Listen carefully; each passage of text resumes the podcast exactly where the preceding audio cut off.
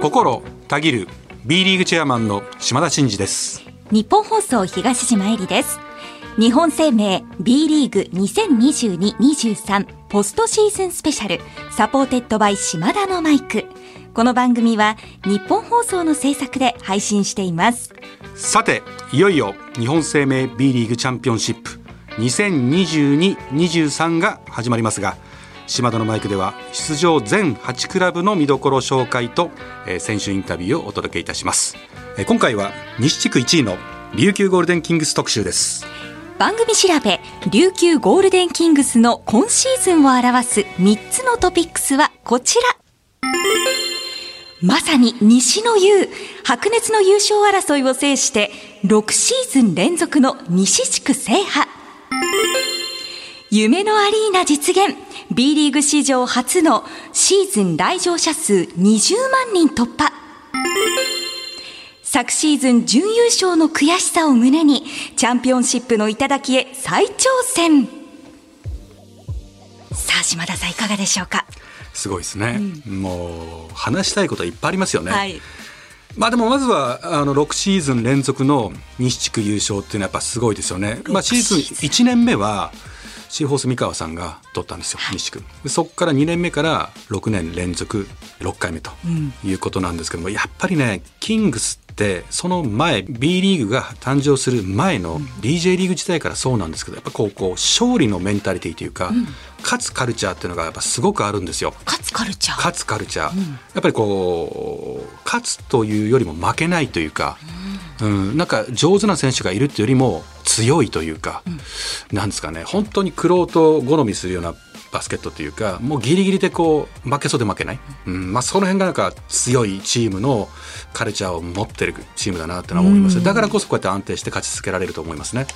まあ、そこがすごく気になってるというか、まあ、すごいなと思ってるところとあとはやっぱり沖縄アリーナを引っ提げて今シーズンなんともう来場者数が20万人突破ですよ。これはすごいことですね。20万人って J リーグでも結構ですよ。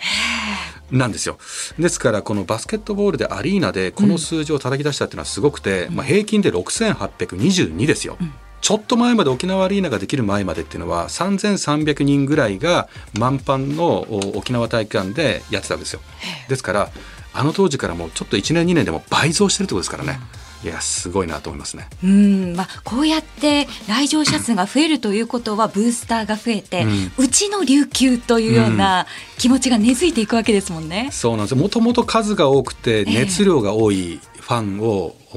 最も抱えるクラブと言っても過言ではないぐらいのチームなんですよ。うん、そこにアリーナができてまたファンが増えて、熱量の総和が膨張してるんですよ。はい、これはちょっと相手チームからすると、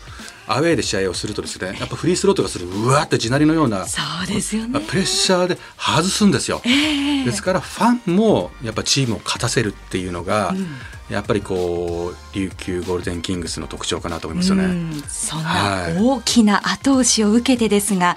い、琉球ゴールデンキングスの今村啓太選手にインタビューしました。こちらをお聞きください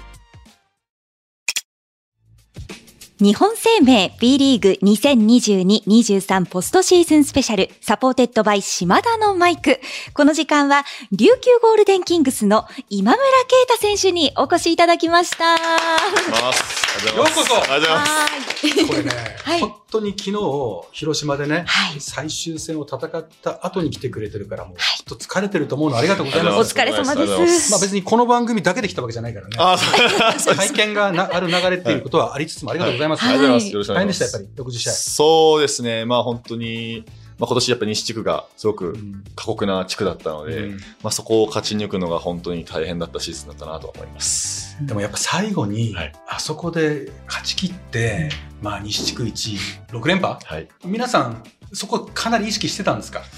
そうですね。途中から少し離されて、そうですね。厳しい局面あったじゃないですか。はい。なんかこう、まあ、チームの中で話したのは、ちょっとやっぱ他力本願な部分が、やっぱあるというか、こう、そこを少し頼らなきゃいけない部分もあったので、まあなんか僕らとしてはそこにこう、まあフォーカスしすぎず、やっぱりこう、チャンピオンシップっていうものは決めていたので、まあそこに向けてチームをしっかりと作っていくようにっていうのをこうやり続けた結果、まあ素晴らしいタイトルを獲得できたのかなとは思います。なんか持ってますよね、やっぱり。持ってましたね。今シーズンはもう、なんかそれは思思います。はい。いやね、ちょっと最近俺がよく言うんだけど、なんか、勝つというよりも負けない、うん、強いなっていう感じがするんだけど、まだ3年目よね。そうですね、3年目です。あのね、ちょっとそれもちょっと島田調べでは、はい、ちょっとびっくりした。そうですか。え、3年だっけって。なんかもう完全にチームの主軸で、わ、かります。もう中心選手って感じがするから、もうなんか、田代選手と被るぐらい、ずっといるぐらいの感じするんだけど。ちょっとそれはお僕としてはちょっとおこがましいというか。おこがましい。あの、やっぱ田代先輩がいるので。いやいや、もうそのぐらいなんか、ずっと主軸でやってる感があるぐらい、キングスにも欠かせない選手になってるという、自覚はありますでしょ？そうですね。まあそう言っていただけるのもありがたいですし、うん、やっぱりこう、まあ責任を持ってしっかりやろうっていうふうに決めてやっているので、うん、まあそう言っていただけるのは本当に嬉しいですし、まあまだまだ頑張らなきゃなとも思います。一応あの、地元一緒ですから。ええ新潟県出身ですから。先輩。シンパシーを感じながら。まあちょっと長岡寄りです。はい、そうですね。ええはい。そして、今日はですね、今回のチャンピオンシップのテーマが共に超えろというものなんですね。はい。で、これにちなんで伺いたいと思います。ズバリ、CS に臨む今村選手が超えたいことを、ここで宣言をしていただきたいんですが、はい、超えたいことですよ。はい。マイクに向かって。はい。結構ざっくりした質問だから、はい、大変かもしれませんけど。そうですね。はい。ぜひ、お願いします。はい。はい。ズバリ、僕は共に歴史を超えろです。はい。いいじゃないですか。歴史を超えろ。歴史を超えろ。キングスの歴史長いですからね。そうですね。どこら辺をどんなふうに超えていくかやっぱりこう B リーグに入ってやっぱり琉球ゴールデンキングス、まあ、僕が全然移籍する前の話なんですけど、やっぱり BJ リーグで、えー、4度の優勝を果たしていて、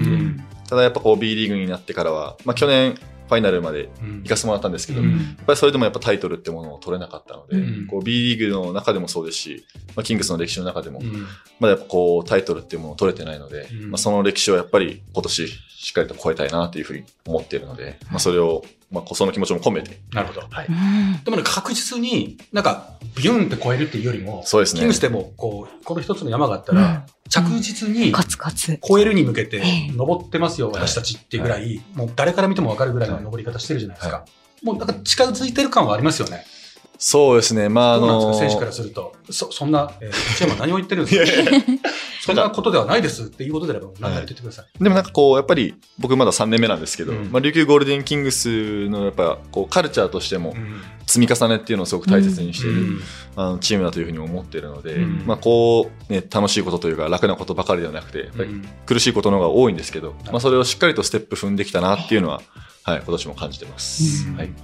歴史を超えろ、なんて美しい回答なんでしょう、チェアマン。そう言われると恥ずかしいです、ね。もう素晴らしい。ありがとうございます。そんなにそんな素敵なコメントいただけると思ってなかった。ね素晴らしい。歴史を超えたいですね。そうですね。も数々の歴史を作ってきたキングスだからこそ、最高峰のね、高いところを超えていくっていうところの、ここの最後、ここまではいけてもね、最後超えるところってやっぱ簡単じゃないですからね。そうですね。そこまで今年も挑むと。天皇杯でもね、2回悔しい思いしてるからね。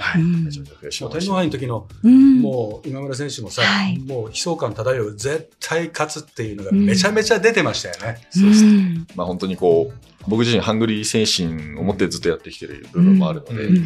まあ、キングスとしても、こうタイトルを一つやっぱ取ることによって、また違う僕たちっていうのができるのかなとも思ってるので、まあ、その先に行くためにはやっぱりタイトルを取らなきゃいけないと思っ。そうですね。はい、その、その世界をやっぱり一回見ないとね。そうですね。次にね、はい、行くにはね。いや、悔しさをバネにするって皆さんおっしゃいますけれども、うん、そのバネに仕方って人によるところもあるかと思うんですが、うん、今村選手はその切り替えだったり、どうしてらっしゃるんですか？もうこの日眠れないみたいな一戦もあるわけじゃないですか。そうですね。えー、僕はこう、まあなんて言うんですかね。そこまで思い込むタイプではないんですけど、えー日々こう忘れることはないというか、やっぱ去年ファイナルで負けたあの光景っていうのは、やっぱりレギュラーシーズンもそうですし、日々の練習の中でも僕は絶対忘れないようにはしているので、まあ、そのやっぱ積み重ねをこう続けていくことで、こう自分が欲しいものが獲得できるというふうに思っているので、まあ僕は積み重ねかなというふうに思います。素晴らしいね。やっぱその悔しい悔しい思いをこう常に忘れないで置いておけるから、記憶にね、はい、だからこそこう日々苦しくても頑張る、そのエネルギーになるっていうところはあってそれの蓄積ってことですよね、そうですね、まあ、それがやっぱり筋肉質になっていくわけですね、そうですね。なるほどまあ、その積み重ねの先にこのチャンピオンシップがあるわけで、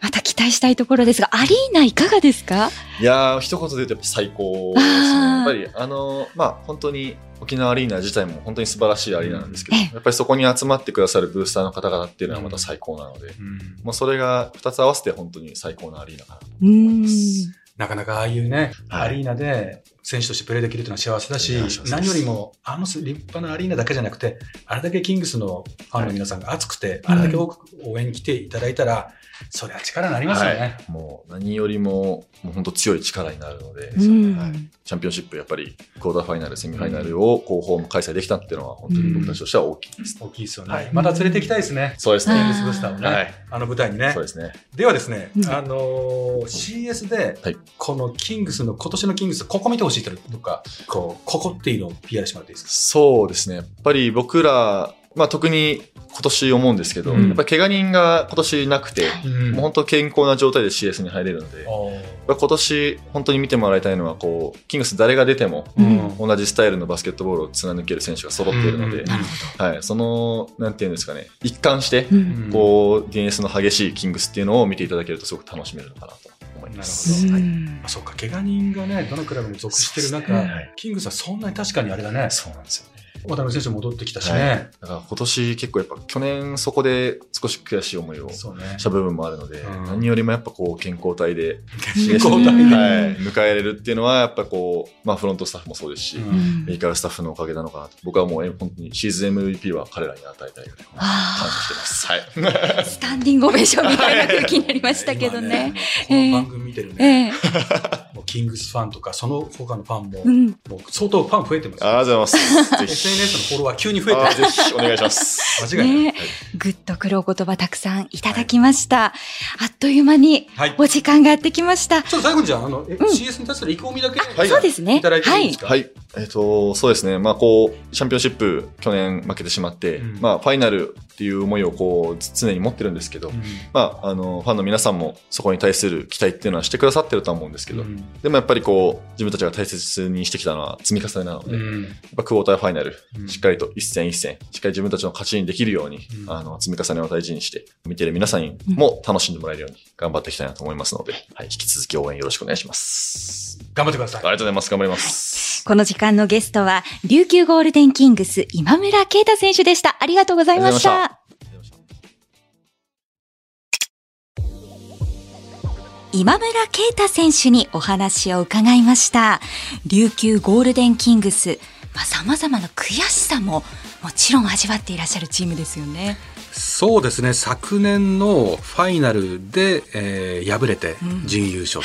はい、まあ、宇都宮ブレックスにですね。で今年は天皇杯のファイナルで千葉ジェッツに敗れると。い。うことで、ちょっとここ1年ですね、最高の舞台まではたどり着いてるんですけど、もう一歩超えられてないんですね、